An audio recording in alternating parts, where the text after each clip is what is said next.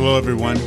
Welcome to the Conscious Vibe Podcast, where we elevate intellect through conscious dialogue while exploring race, politics, business, and culture.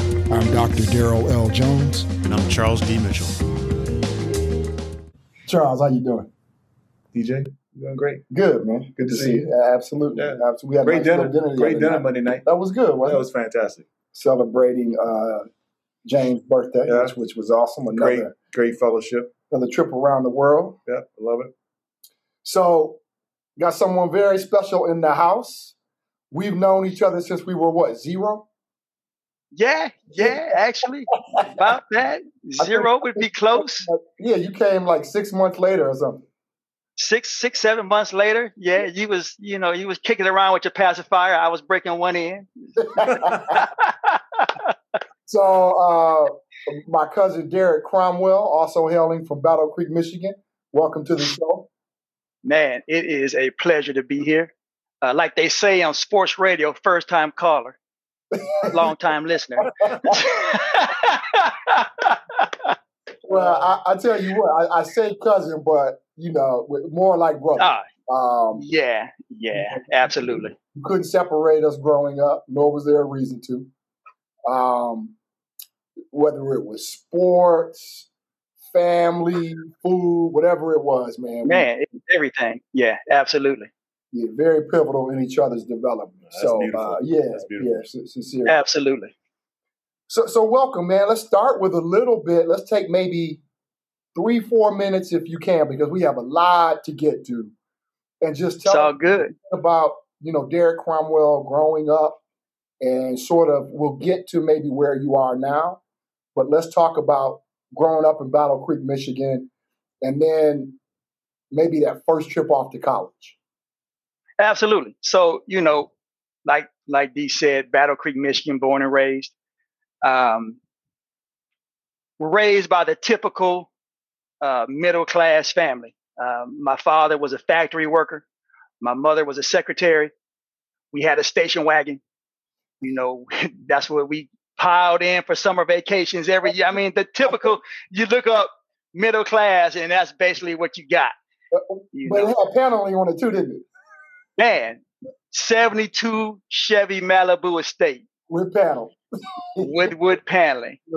Uh, uh, you know, again, like Dee said, grew up active in sports. You know, before I think before I was 12, we were playing soccer, we were playing baseball, we were playing football, we were playing racquetball, we were playing chess, learn how to play golf. I mean, we just pretty much uh, did everything.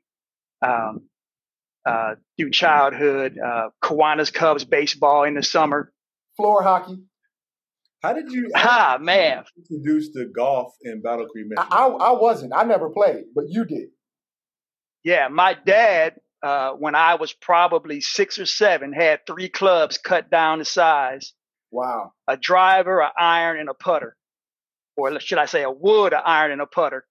And there was this little par nine course not far from where we live called Billy Wingo's. And they had a driving range, six, seven years old. He took me out there and taught me how to play golf. Wow. Uh, interesting. Six, seven years old. Yeah, yeah. So grew up doing that. It's funny, like DJ said, he did had no interest in golf. Yeah, so played golf. Um, you know, coming through high school. Once I got to junior high, like the lot of football. Played football from seventh grade through tenth grade. Eleventh grade had an emergency appendectomy right before the season started, so I couldn't play. Ended up being in the band that year, believe it or not. Uh, uh, got accepted at Eastern Michigan University. And and quite honestly, that's where my life began because Eastern Michigan University was a total failure. Uh, for a lot of other reasons, I'm sure we can hit on those topics, you know, throughout. But yeah, total failure. Uh, was miserable at the college experience at that age. Wasn't ready. So, So uh, and here we are. I know you said we'll jump into that later, but when you say total experience, total failure, failure from a standpoint of the outcome or just the experience itself? Uh, pretty much holistic, bro. Uh, the outcome, I wasn't ready. Uh, should have never went from home. Should have never left. Uh, honestly, not blaming. I'm saying DJ was my big brother, and he went to Michigan State. Everything he did, I looked up to. Is you know, it's just that's just how it was. And him being at Michigan State, man, I spent, man, how much time did I spend on that campus, bro? Uh, kicking it with you, yeah, yeah and uh, so one wanted to do that. One, hey, DJ's doing it. I want to do that. I wasn't ready. You know, it's not. College is awesome. College is needed. Everybody's not ready for college at 18. Yep. You know, and and for me, that was the case. Gotcha. Understand. Yeah. So okay, let's let's pick up from there. Um, man, a lot of shout outs I could do, you know, looking back. You know, one of the things when, when I think back, I was thinking about it, Derek, this morning. You know, if there was a crew of six, call it Willie, Greg, Shelly, you and I, four of us went to the military. Yes. Right? Yes. Yes. Went straight to college. What was Yeah, I was the only one out of those, I was the only one that didn't go straight out of high school. Man, I'm gonna be honest. I had no interest in the military when I mm. was a senior in high school. We ran recruiters out of out my house. I told them I had asthma. I man, I told them every excuse under the book. You did. I, I had yeah. I had I had no desire to go to the military. But yeah, four four the crew, four to six, yeah, spent matter of fact, three three of those four retired from the military. That's, that's mm. absolutely right. And um, so your your branch was the Air Force. Air Force. Correct. Yes. So yep. what was the impetus for you to make this wholesale mental transition to now it's time to think about the Air Force? So at you know what life. So again, we pick up. I'm at Eastern Michigan University. Um, doing more partying and kicking it than studying and going to class. Uh, high school sweetheart visits off and on, and ended up getting my girlfriend pregnant. Probably the second semester that first year. Now, how does something like and well, first, first, DJ, let's let's, let's talk about let's talk about the birds and the bees. Are we giving him a lesson on the show today? I, I know, I know, man. So, but uh, so life happened, you know. So, uh, uh, ceremoniously finished out that year, moved back home to Battle Creek. Suddenly, I have uh, that. That was probably what the summer of '86. Mm-hmm. So by that August '86, I'm a father at 19 years old. Wow.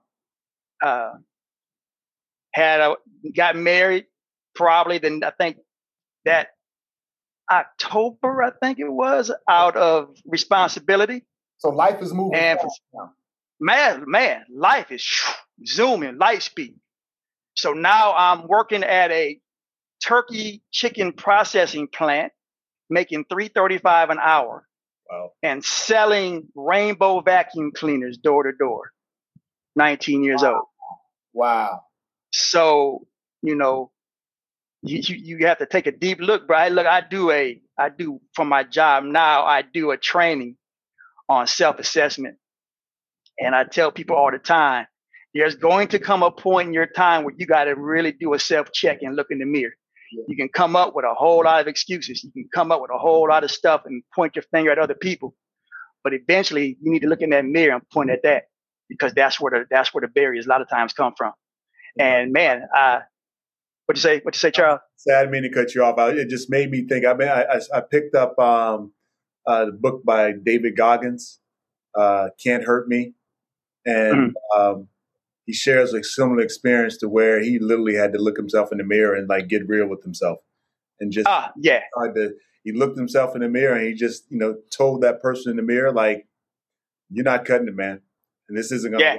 If you say exactly, this, this is what you've got to do and who you've got to be, and uh, they said that turned his life around. Absolutely. So didn't even tell anybody. I didn't even tell DJ. Went to the recruiter, told no one. My parents, my siblings, nobody. Went to the recruiter. Hey, sign me up. I got to do something better than this. Wow. And So, man, so three months. Three, that was in. So that was in December mm-hmm. of '86. By March 3rd, I was gone. And why the Air Force over the other branches, D? Uh, you know, because honestly, three of those, four of those five friends that we know, two of them went Air Force, and that's just uh, what I chose. Yeah. Really didn't have an interest in the Army. Uh, thought I'd have a better opportunity with the kind of stuff I wanted to do. You know, it's funny. Recruiters are like salesmen. They they tell you a story. I was going in to be an air traffic controller. And once I got there and raised my hand in March, oh, we sorry, that's not available anymore. Pick from one of these. Oh, wow. You know, so in, ended up being a medic, which wasn't a bad thing. Not at all. Uh, so not at all. Not at all. So actually turned out all right. Turned out all right. So this is probably a, a good place to to talk a little bit about you know some context because yep. what we do want to talk about today is you know your life and what's made you who you are, but also what I call serving while black in in the right. Absolutely. Our number one employer in the United States is the U.S. military. Um, 40% people of color, right?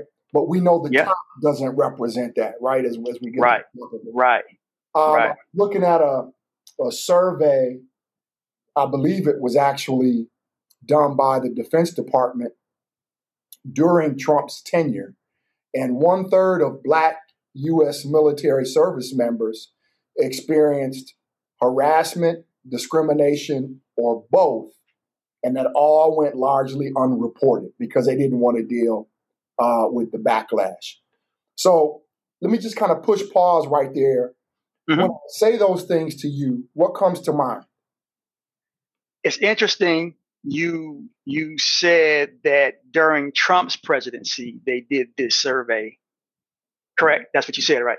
Correct. 2017. I I would venture had they done that survey during any presidency, it would probably have been the same answers. Yeah. yeah. Um, the, the uniqueness around the Trump presidency was not the survey itself, because it's a good point. It's the fact that the Defense Department refused to expose the results during his presidency. But, gotcha. Oh yeah. But yeah, yeah. So you know, and this is a conversation you and I have had several times. The um, the military, as far as serving while black, it's it's complicated again, and, and D, like we were we were discussing the other day, you know, some people will say, you know, I know people who joined the military after 9-11 out of patriotism. I know people who joined the military because they wanted to serve their country, that rah rah, serve their country. And that, I have no qualms with that whatsoever. Everybody's experience is different. That's not why I joined the military. I wasn't rah rah, I'm going to be a hero. No, I needed a job to take care of my family. It was a job. Mm-hmm. Uh, now, do I regret serving? Absolutely not. Um, 10, 10, 10 years, 10 years. Not once have I regretted my service. But really, though, the military is just a microcosm of our society, if you look at it. Um, the biggest difference, and this is a caveat because this is a big difference. The one thing about the military that people don't talk about is that it's a caste system. So if you a brother, Captain Daryl Jones, and Charles is Staff Sergeant Charles, there's not going to be any commingling. You all aren't hanging out together. Y'all ain't partners because officers don't hang out with enlisted. Very much frowned upon from leadership. So not only do you have to deal with racism in the military, but then you have to deal with racism especially it's even worse for officers because they're more so isolated. Because if you're a black officer in a squadron, you might be the only black officer in that squadron. Very. Well, if, if DJ is the, the captain and I'm the enlisted, and he's a conscientious brother who wants to try to uplift and give me some encouragement, that's just not a part of the system. It doesn't work that way. Very much, uh, you would be doing that under the radar. Absolutely. Absolutely. So then, how, how does that work then? Because obviously, okay, let's talk about single. Uh, we'll use men and women. Um, and we know Difficult. marriages happen and relationships happen. Is that frowned upon too? It's frowned. It happens, but yeah, it's frowned upon. If you're, uh, if you're now, you know, there are instances where enlist. Like I had a friend who I went to tech school with, female. We went to actually basic training and tech school together. She was enlisted, but then became an officer. Got it. Her husband was enlisted, so she, you know, they were married as as enlisted. She became an officer and went on. So there are some rules that have to be followed. They can't serve in the same squadron, different things that happen. But as far as like if you're uh, Captain Jones and you see Airman or Staff Sergeant Lyle uh, out and about, and you want to, hey man, she cute. I want to get with. Uh, nah, yeah, that's that's not looked upon very well. And not only is it not looked upon very well, it can hinder your advancement. Hmm. Got it. Hmm. Got it. Hinder you making rank. So, so then, D, just quickly walk us through where you were stationed. Okay, so training in San Antonio, Texas, Brooks Air Force Base. My first station was uh, McClellan Air Force Base, Sacramento, California. Then I was at Yokota Air Base, Japan. It's about 35 kilometers outside Tokyo, Fussa City. Then I was at Eielson Air Force Base, Alaska, about 20 miles uh, outside of Fairbanks, Alaska. And then I finished my last year at Little Rock Air Force Base here in Arkansas. And I spent, gosh, if you added up all the months, probably a year in Korea at different times, you know, two or three months at a time. How, so I've heard uh, Korea is interesting country. How was that for you? Different, very interesting. Uh, honestly, the very first time I went to Korea, I I've only been to Osan Air Base. I've never got to Seoul. Uh, so Osan Air Base in the surrounding communities, and I cannot remember the name of the little town outside Osan Air Base. But really, when I first went there, it was the first time I really felt like I was in the military. And I say that because when we landed on base, there are Patriot missile battles, all batteries all around the base. Uh, they have areas of the base where they have spy planes and different things that technically aren't there. A friend of mine accidentally walked through a wrong area, ended up face down with an M16 in the back of his head. Hmm. Uh, it was it was it was the real deal. After being in California for a couple years, and then going TDY to Osan, much different experience, much different experience. But man, um, the economy, the local community was, it was like being in a tourist destination. It's really built around servicing the, the, the soldiers on base. Uh, everything they do, it's, it's like one big swap meet. They, man, you have, you can have pictures made, suits made, coats made for little or nothing, tailor made stuff, you know. Um, one of the crazy as it sounds, one of the best soul food restaurants I've ever been to in my life was outside Osan Air Base. Ridiculous. Soul uh, is in Korea or soul is in brothers? No, soul, soul food as in cornbread, ham hocks, uh, smothered pork chop, that kind of thing. That was my attempt. outside. Okay, yeah, I got. It. Yeah, I know, D. It's all good. so, so, listen, uh, you do all of this, you know, all these different experiences, different bases, different people.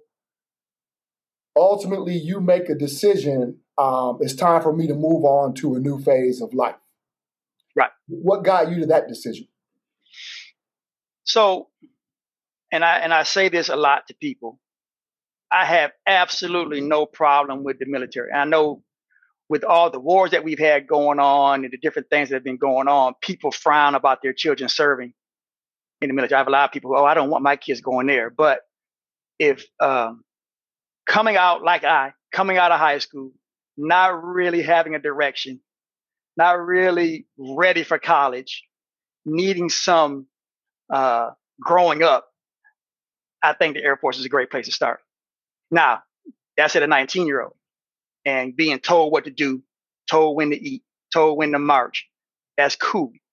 When you're 26, 27, 28, and you start knowing yourself, you start developing yourself, you start becoming a man, that gets a little old.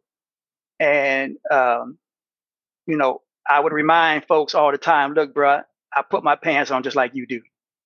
You know, I'll respect you, you respect me.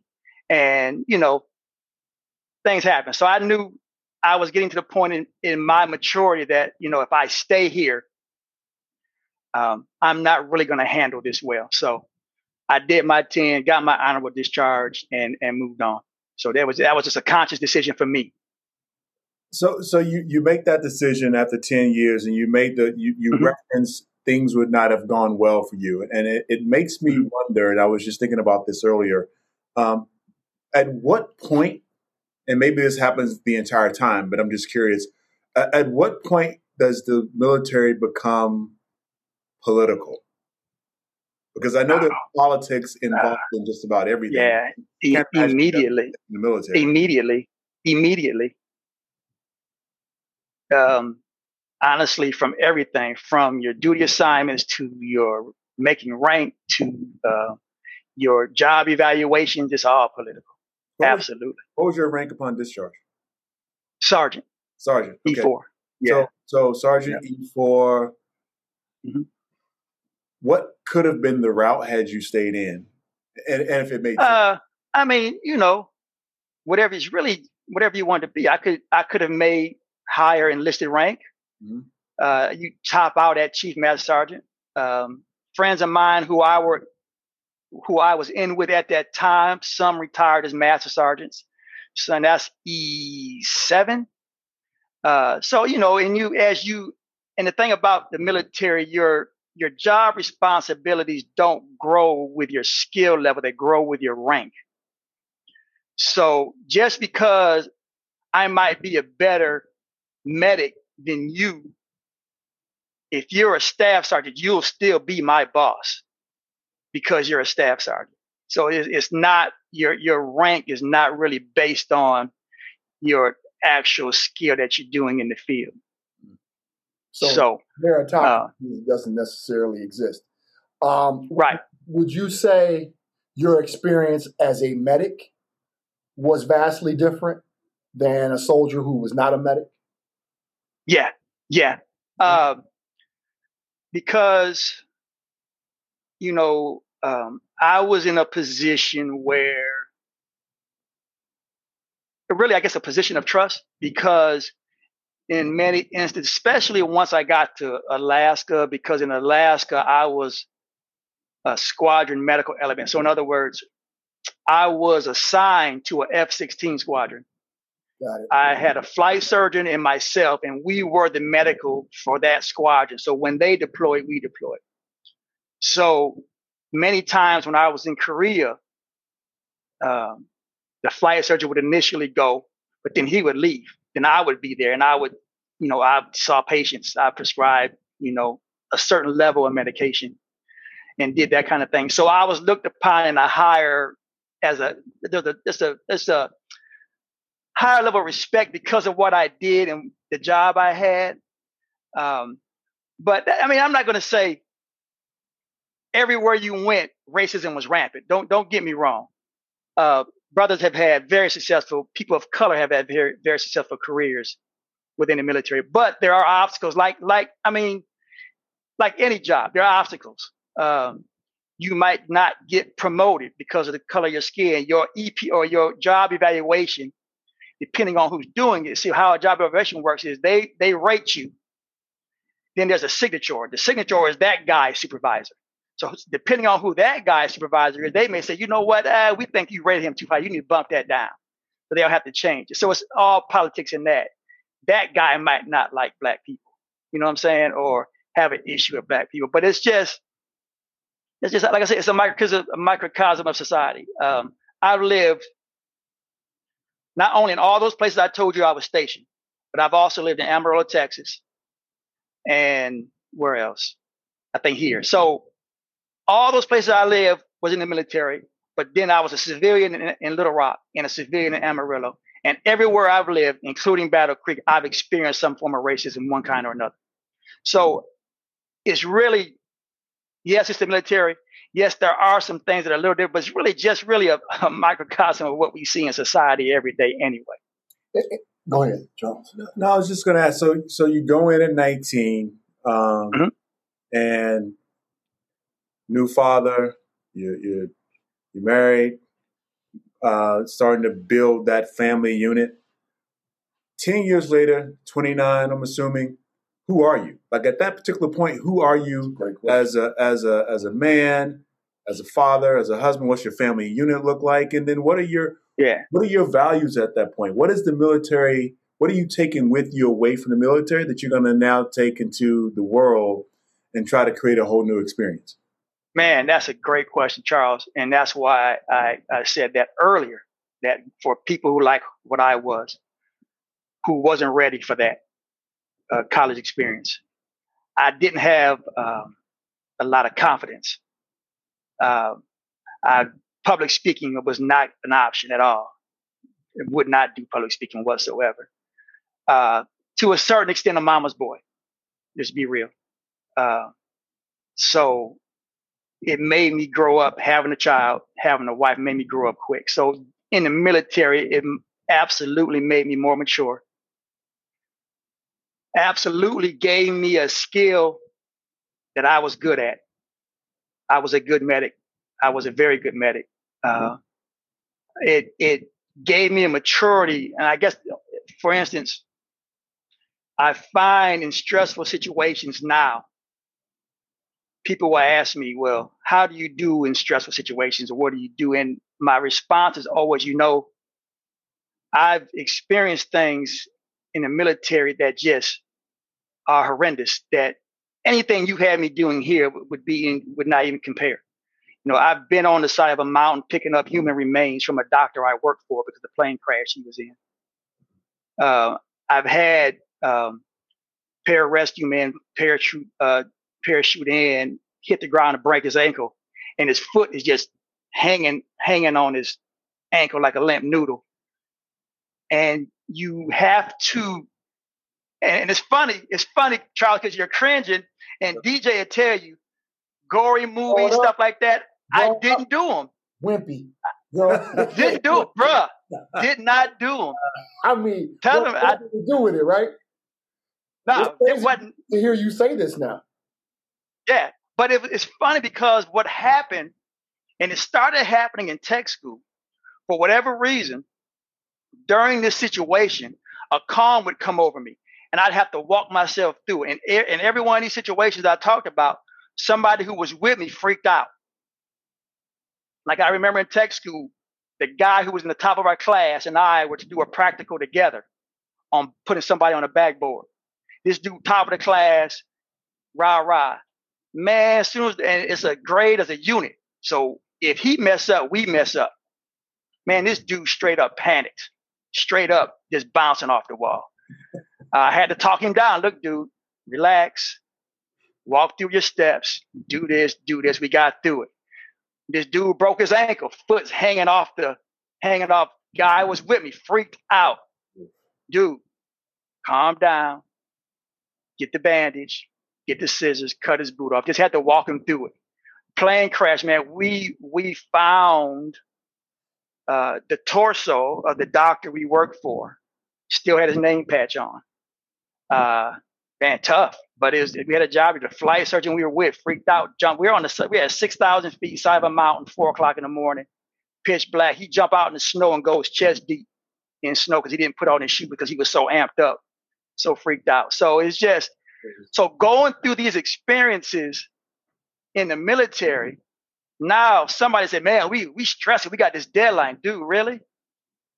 You know, it's just not that. It, Right. Stress is relative, and this that kind of stuff just don't faze me like that. Right. You know. So so so speaking of ankles dangling, uh, growing up, sports was really yeah. cool, right? Uh, oh, absolutely. That's ankles dangling in Takalina in the backyard, right? Oh my goodness. So my question becomes, what was the role of sport in terms of making you who you are today? Oh man, everything. A lot of it. A lot of it. Think about the um, the competition, the uh, respect. The one thing that stands out for me, D, and you, I know you remember this, playing the two on two against my dad and his buddy, Carl. Carl. Yeah. And every year they beat us down. Every year. I mean, and they beat. It wasn't no mercy. It wasn't. Oh, these are young. These are the little boy. They they beat us down, bro. As, as it should have been. Yeah. Yeah. Yeah, yeah. Beat us down. Until And man, we finally broke through, man. It was like we won the NBA world title. yeah. Uh, we got we got tired of getting that ass busted. oh man. On a daily. And that it wasn't- like I said, it wasn't- take that last shot. Nah, you know what? I do remember that right in the backyard, man. Oh man. So That's that's about sport. You know, it, it it it either brings out the best in you or the worst, Period. right? You know, and Yeah. and there's really no in between. It's about you finding out who you are on the inside, and and what you're driven to do and what you're not. Yeah. Um, so many great lessons coming out of sport. I just, you know, I, I relish those moments too. absolutely and and that confidence it gives you. Oh, you know, sure. doing those things and being successful.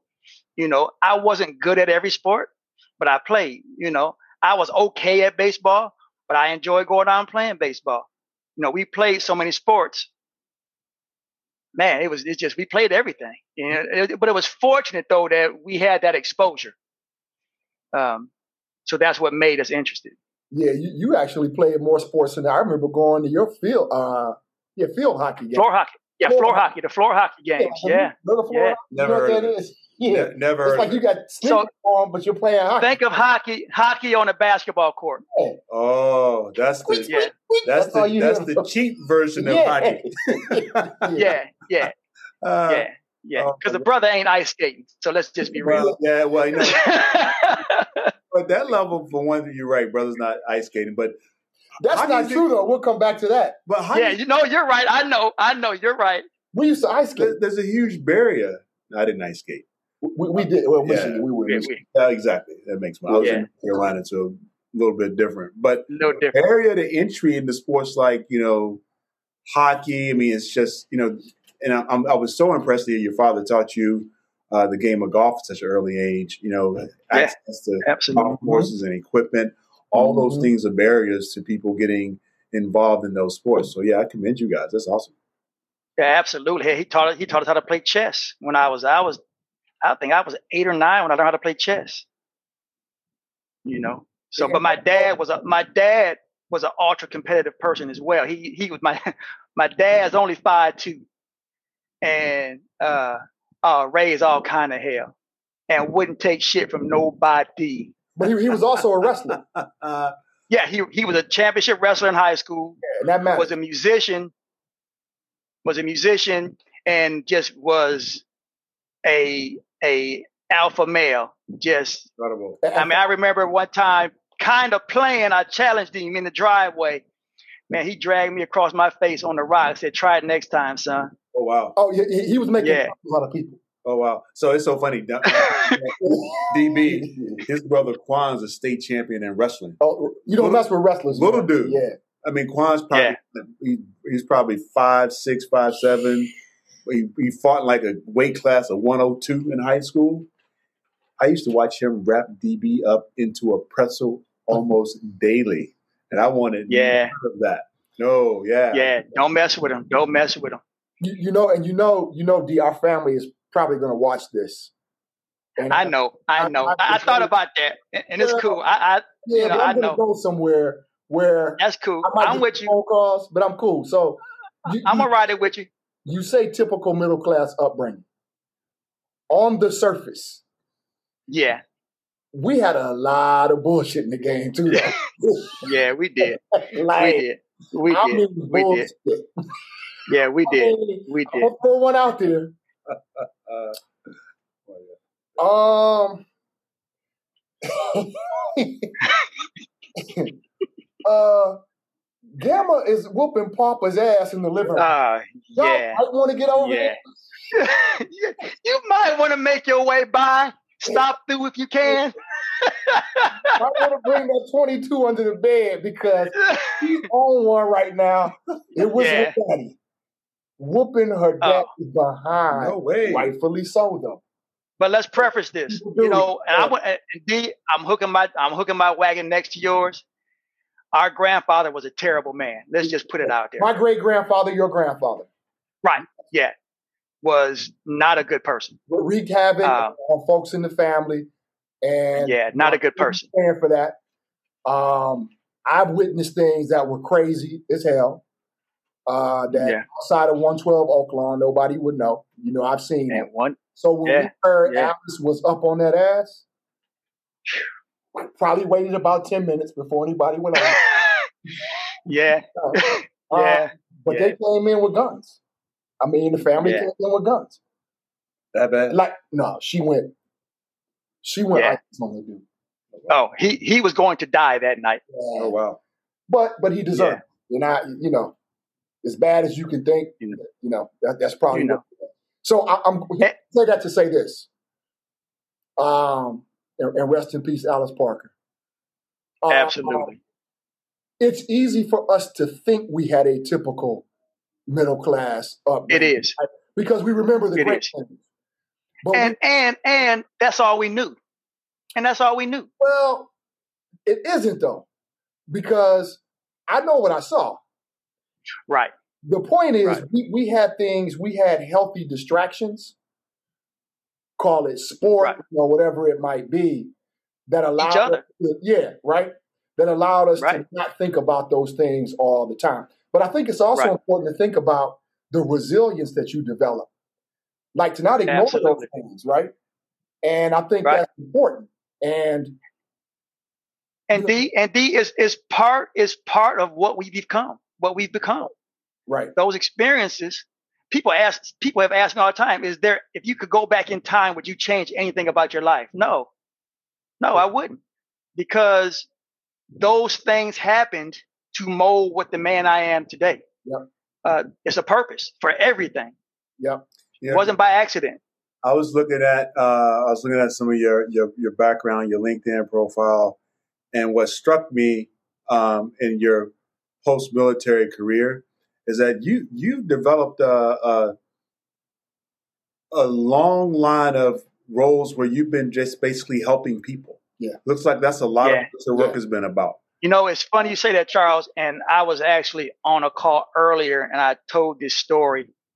Um, I think one part of it has to do with being a medic mm-hmm. in the Air Force, sure. uh, and just my job was to help people. Uh, but then part of it too was an experience when I was, it was my last TDY. I was in South Korea.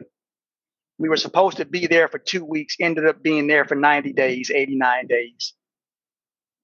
Uh, flight surgeon had left. So I did a sick call in the morning for the guys. I did a sick call in the afternoon for the guys. And pretty much the rest of that time was mine every day for three months.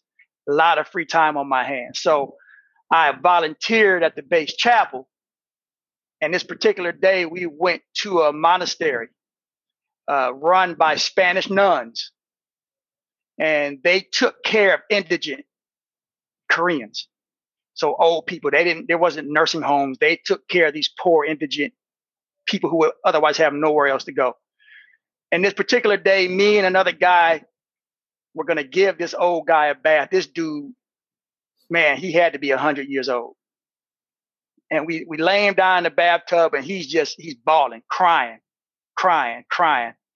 And the nun is standing behind us, looking on, and she's laughing, but she's talking to him in Korean. And he's talking back to her and she's laughing, giggling. And we're like, okay, he's crying. You're laughing. Are we hurting him? What's going on? She said, no, no, he's fine. She said, he is just telling me he can't believe you all came all the way from the United States just to give him a bath. So, right, right. I know it's funny, but for me, it was it was like, damn. So, really making a difference for someone doesn't have to be this large scale operation. It could just be you doing a simple task for somebody. To you, it might be it might seem mundane, but for them, it was life. You know what I'm saying? And that kind of lit a fire in me about serving and about serving people. And just ever since, that's all I've ever wanted to do. Didn't make a lot of money doing it, but at the end of the day, it was really about just giving back and doing that for me. I saw that first job, you know, it just brought back a lot of memories for me. I saw Meals on Wheels. Uh, Absolutely. One of my um, really, really close uh, cousins growing up, almost like a big sister to me. And um, I was in college in Greensboro, North Carolina, and she ran she ran the Meals on Wheel program. And I've been to Greensboro, by the way. All right, okay, North Carolina A and T, maybe spend some time yeah, over there. Yeah, a friend of mine when I worked, you saw I worked at the housing authority as well. Buddy of mine, the housing authority, he was from there, so we were in Charlotte for a conference, and we we went down to see his family. All right, all right. He went to AT and T. He went to TNT. I mean. A and T. There you go. A and T. A and T. I'm sorry. Yeah.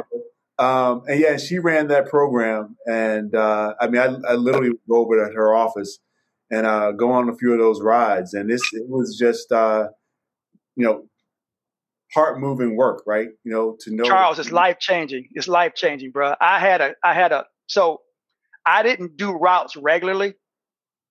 I managed and recruited organizations or volunteers to do the routes. Yeah. But on times where those people couldn't show up, I would go cover a route. And this one particular route I would do. It's a black couple. And every day I would get there, the door would be cracked They'd know we we're about the same time every day. You go in, she'd be sitting in her chair in the same spot, doing her little crocheting with, with the soap operas on. The dining room table would be set, placemat set. He would be doing something in the kitchen. I would come in, put the food down. They would sit down and eat together, thank me, and they would eat together. So it had about three months went by, and I hadn't done that route in a while. And I went out there, knocked on the door, didn't get an answer, but the door was cracked open. So I knocked again. It was dark, didn't get an answer. So I kind of pushed through and called his name, and I heard him lightly talk. And I walked in. He was sitting in his wife's chair, just with his head down. She had passed away. Oh. Uh, and I didn't know it. And man, just the life was gone. I mean, from what I had seen a few times before, the vibrancy and the love of that couple who had been together probably 40 or 50 years, you know, and here I am now, three months later, with a smile on my face and come in and he's just in a chair like this. And I, I put, I had, tried to talk to him. He just really wasn't very talkative. Put the food down in the dark dining room, no place settings, you know. So it's just life changing when you see stuff like that. That's heartbreaking, man. But I got to tell you, it is it, it is rewarding to make that kind of difference in people's lives. And I think that the more we all get exposed to this type of work, the work that you still do today, you know, in a different capacity, obviously, but you're still changing lives. And I, I commend you, man. That's amazing. Thank you. I appreciate that, Charles. Appreciate that. I think you've convinced Charles to find an elderly man to give a bath to. So this is good, man. Uh, Charles, if you need a reference, bro, I got you, man. I got you. I don't know if I'll need a, a reference. I, I might need some instruction. I don't want to be around for that. You can you can send the man. Whenever you can send the manual, I'll. I'll, I'll, I'll. oh, wow. Okay, so let's That's let's, funny. Uh, let's fast forward a little bit. Um, let's talk to me about your role now, uh, AARP, um, what you enjoy about your yeah. role where you are now. Yeah. So um, I work for the AARP Foundation, and AARP is kind of like GM. There's mm-hmm. AARP proper, which is you see the commercials, you see the memberships, the insurance, and all that. Then there's AARP Foundation. Oh, he wants to give me a bath. He's he's he's hoping. He's hoping. He's hoping. he asked me if I have my card. No, I don't.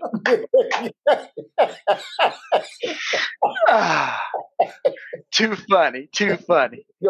So the there's AARP proper. Then there's AARP Foundation, which is more the traditional nonprofit stuff.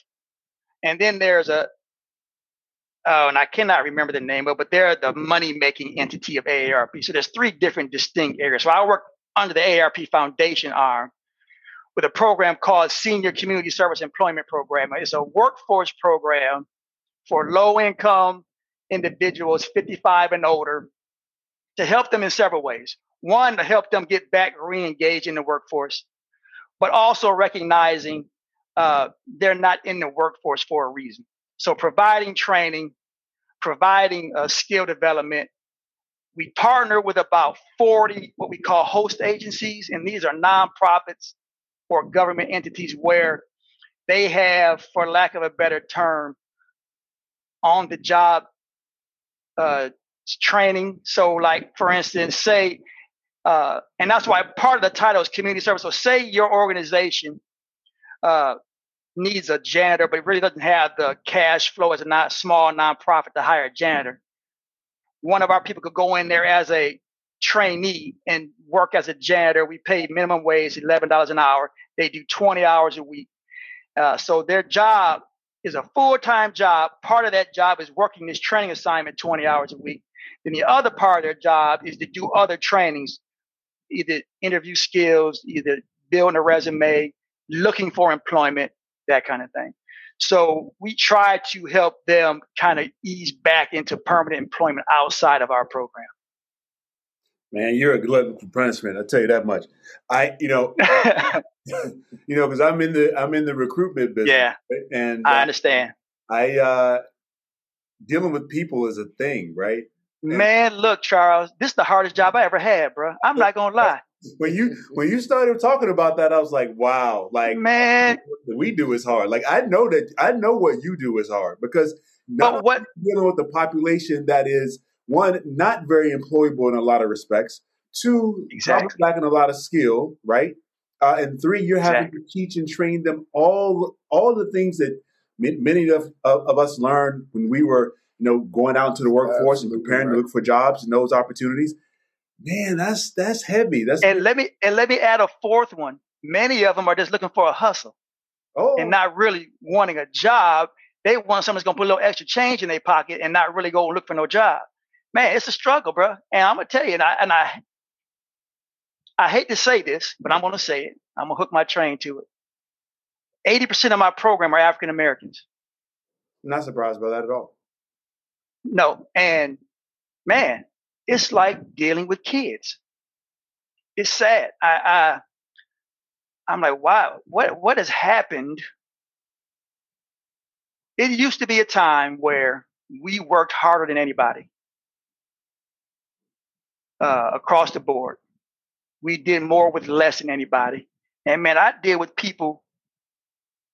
Man, I had a lady call today, new into a host agency. Well, why are they giving me all this work? Huh? What do you mean why are they giving you all this work? That's what you signed up for, was to train. yeah, man, it's a battle, bro. This Hey, I, I know. Uh, this is the. I had, I had a, one of our employees was talking to. Uh, actually, no, I was talking to a, a cousin of mine and uh, I was back in North Carolina this past weekend. My cousin was in Washington D.C. He runs an agency where they place disabled persons in in in similar type program where they're they're finding jobs for them to go into and work. And they needed they have an internal person that was working with them, and she, she came into work a couple of days, you know, the first week, and then the third day she went, uh, these these hours don't work for me right. oh my God. These like these hours, like you, I, I thought you were gonna make your your work hours work around my schedule. I'm like, I've never heard that before. And, and, and you know how many times? I'm sorry to interrupt. You know how many times I've had to tell people this is not a volunteer opportunity. This is work. Right. You don't you don't come in and tell us when you want to come in. I you think work the hours that are assigned to you. So, so yeah, right. What, so, what'd you say, D? What'd you say, D? Be more flexible. So my question to you is, Derek. My question to you is, you know, you see this up close. I see this up close. Is it getting is it getting better or worse? Well, we aren't a monolith. Right? I think there are segments of the population where it's getting worse. Yeah. But we obviously have some brothers and sisters doing some wonderful things. Oh, well, we got a bunch of brothers and sisters that, that are grinding. Well, Absolutely. And right, the constituency you're dealing with we do have a problem that um, we need to figure out how to get our arms around, which is why I think someone who's in the role you're in, we need you to do that. You know, we need people. Yeah, really it's, it's, enjoyable work. I do enjoy it. it. It has stretched. It's probably stretched my patience beyond any job I've ever had. Um, it's uh, the hard, probably the hardest job I've ever had, just because. And I'm a people person, man. I could have a conversation with anybody. And but man, whew, And then when COVID hit, right, it, it made it much tougher because everything went to Zoom. So I was having calls and and it's tough. So, but I applaud you, Charles, for the work you do as well. But yeah, it's tough, man. Workforce.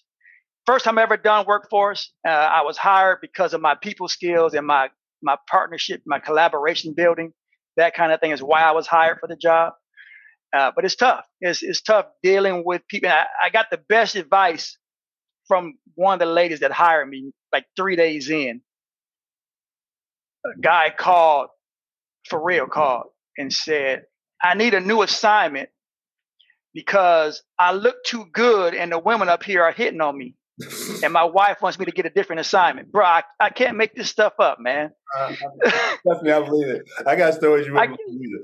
Yeah, I can't make this up. Next time you're in Arizona, we'll figure that out. and, and but my boss told me, my, my boss told me who was she was trained. I had only been there three, I, literally three days in, bro.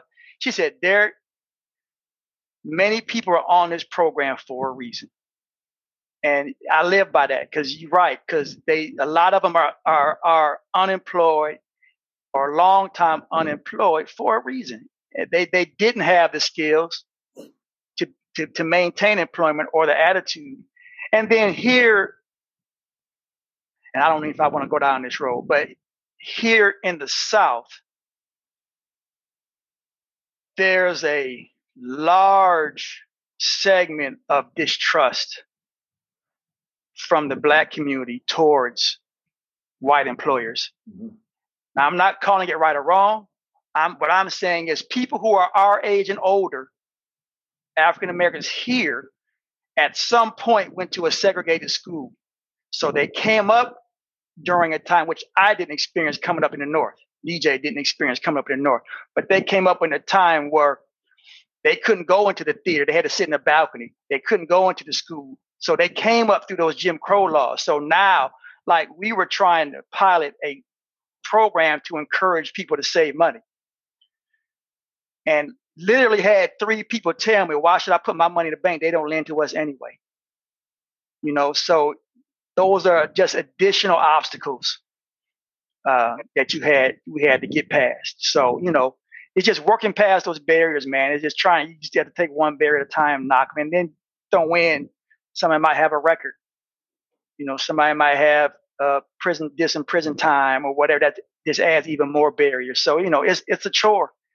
It's hard work. It's enjoyable, especially when those who succeed, people get our job. We I celebrate them. Uh, but you know, it's a fight every day. Yeah, I, I hear you. Not, you know, and look, not to drag this down the wrong road either, because I'm with you. Um, you know, it, it is tough, but it is rewarding at the same time. You know, we we do good things in this work, and people get the opportunity to change their lives literally um, and, and, make a difference for themselves and for their families and for their future opportunity. And so that for that, I'm grateful. And, and that's what really drives me every day to kind of continue to do the work we do. Um, and again, like I said, I commend what you're doing. It's, it's, it's, hard work, we know, but we also know that it's making it's making a huge difference, particularly in our community. And we have to trust that each person we encounter is capable of that transformation. That's exactly right. Right? We, right. we trust that, so we, we can't let up and and quite frankly, D, we can trust it, but there are some who just aren't and aren't ever going to be. You may find that out, and, right? You may find, and, and that's just that's just the reality. Right, but we have to that's go just the reality. with that trust. No doubt. So as yeah. as we near the end, um, we almost at the end. Do you? Yeah. Wow. Do you have any questions? Man, for- that time, that time went by fast. Is it? Wow.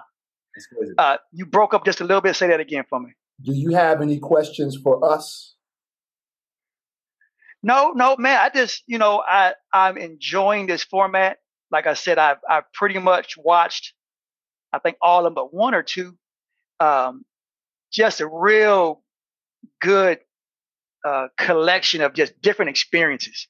You know, I mean, just learning uh, different things from different people. Uh, um, I found Dr. Whitaker's uh, uh, story. Man, that was a great that was a great story yep.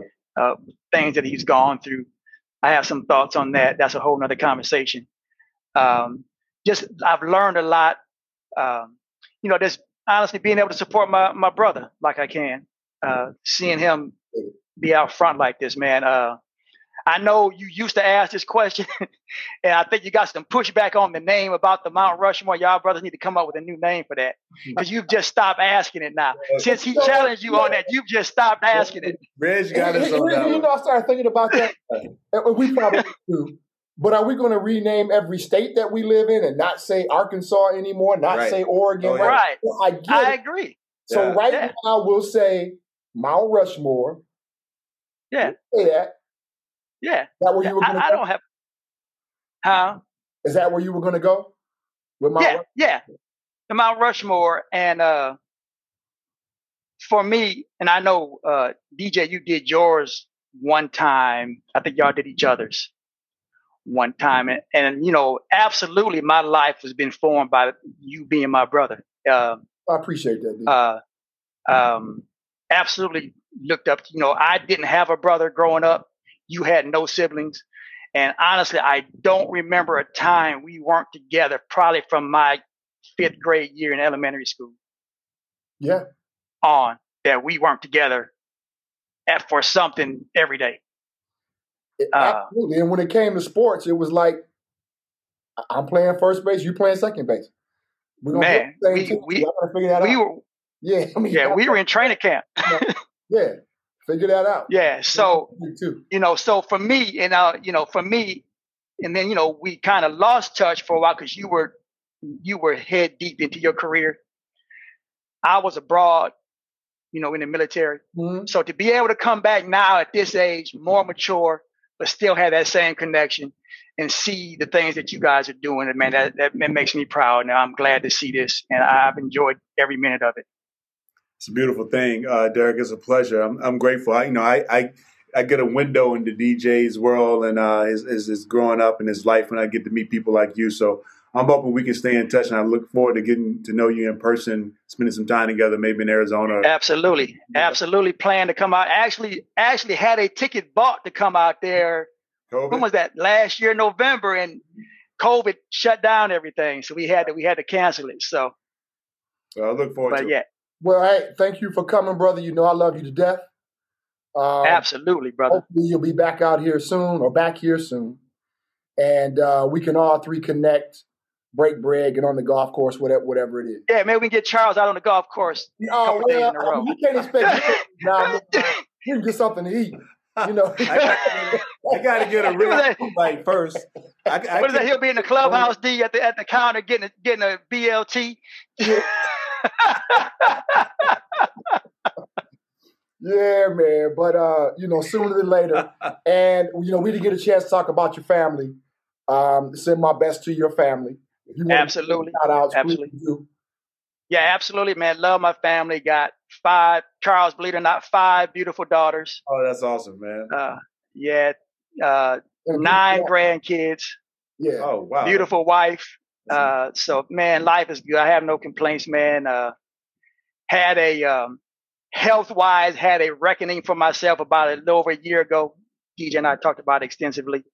So man, things are good, man. Loving it. You know, looking for the future, looking at some maybe some possible next opportunities. We'll see what happens, and we go from there. All right. But definitely look forward to coming out there and seeing you guys in person for sure. All right. Well, we'd love to have you. All right. Love you, brother. Love you too, cuz. Charles, nice to meet you, brother, man. It's a pleasure, Derek. Be well. man. Welcome to the family. Welcome to the family, bro. Appreciate that. And thank you for All joining Conscious Vibe. Peace. Thank you for joining us. And check us out on tcvpodcast.com.